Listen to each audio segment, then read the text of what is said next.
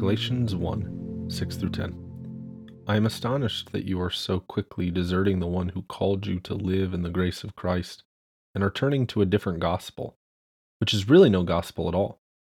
Evidently, some people are throwing you into confusion and are trying to pervert the gospel of Christ. But even if we, or an angel from heaven, should preach a gospel other than the one we preach to you, let them be under God's curse. As we have already said, so now I say again if anybody is preaching to you a gospel other than what you accepted, let them be under God's curse. Am I now trying to win the approval of human beings or of God? Or am I trying to please people? If I were still trying to please people, I would not be a servant of Christ. Galatians is my favorite book of the Bible. The reason is because it is so saturated with the gospel towards Christians. I have regularly experienced, both in my own heart and the lives of other Christians, the view that the gospel is something primarily for unbelievers. Once I've received it, I move on to something else, to become more mature in the faith. Paul would disagree with this tendency of ours.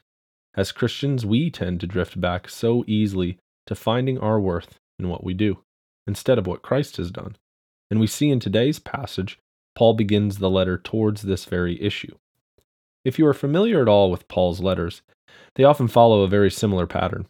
He opens with a greeting and then moves to some encouraging words for them. He then usually identifies a specific problem the church is having and then reroutes them in how the gospel addresses that. Finally, he provides application or practical advice of how they might live in light of the gospel, motivated by it. However, in this letter, he totally skips the encouragement part. This should really catch our attention.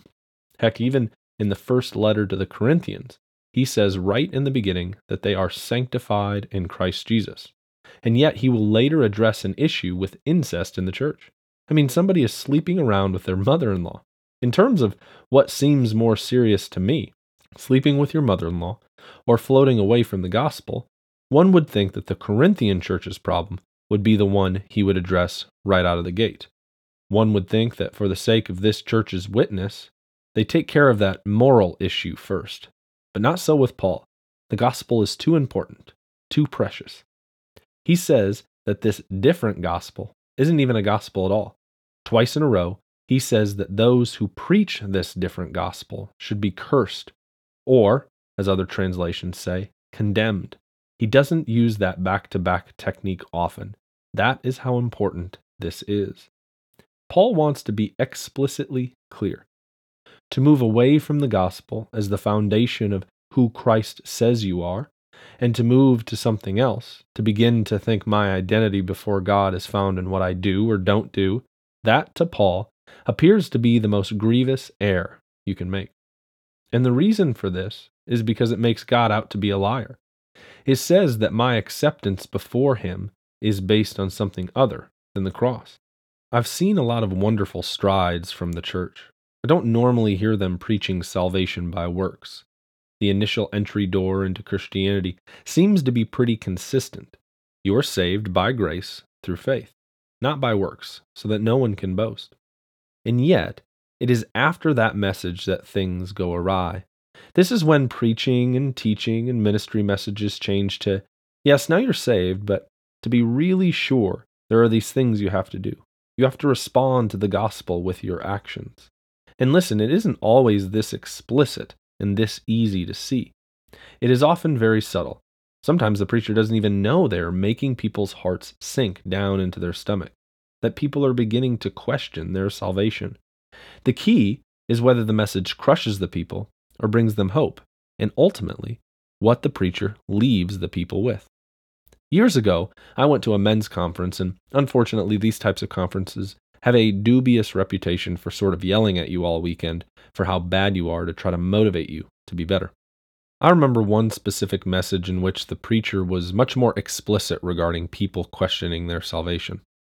He was so fear based in his message. He kept asking, Are you really a Christian? Look at your life. And because of this, my dad began to question afterwards whether or not he was really saved. I don't want to go into a huge story with my dad, but suffice to say, he was a hard man when my brothers and I grew up. I remember one Thanksgiving, Dad and I got into a shouting argument that culminated in him yelling at me, You think that if I don't believe like you, I will go to hell. And I told him yes. He kicked me out of the house for that part of Thanksgiving. And yet, a few years later, God met my dad and saved him. He softened his heart, and God had been doing amazing things to quiet his soul and to bear fruit in his life. There had been this complete 180 degree turn for my dad. You couldn't explain it apart from the Holy Spirit. And yet, here he was questioning his salvation. I was so frustrated with the preacher that day. The problem for the preacher was not that he caused people to feel a great deal of weight. It's okay to allow the law of God to crush sinners. The problem was what he then turned our eyes to for hope and assurance of salvation. He turned us to our own good works. Those did not save us in the past. How could they possibly keep us in the good graces of God? The Galatians here had been tricked by other teachers into thinking there was certain old Jewish rituals that needed to continue to be followed. Otherwise, you weren't actually a Christian. It is amazing how similar we are today. Whether it's our moral purity or some sort of current social justice cause, Christians are constantly attaching things to the gospel to decipher whether or not they are a true Christian. We are constantly doing what the Galatians were fooled into doing, judging our continued standing with God based on what we do or don't do. This is not only a different gospel, but no gospel at all. It is not good news. It is absolutely, utterly exhausting news. It is news that kills. It is not news that gives life. We are held firmly in place, not by our works, but Christ's. We are made righteous, not by our good deeds, but Christ's. We are sanctified, not by the sweat dripping down our brow, but the blood dripping down the cross. Your word of encouragement today is simple. You don't need to move to anything else to know you're secure in Christ. You can sit and rest in the gospel.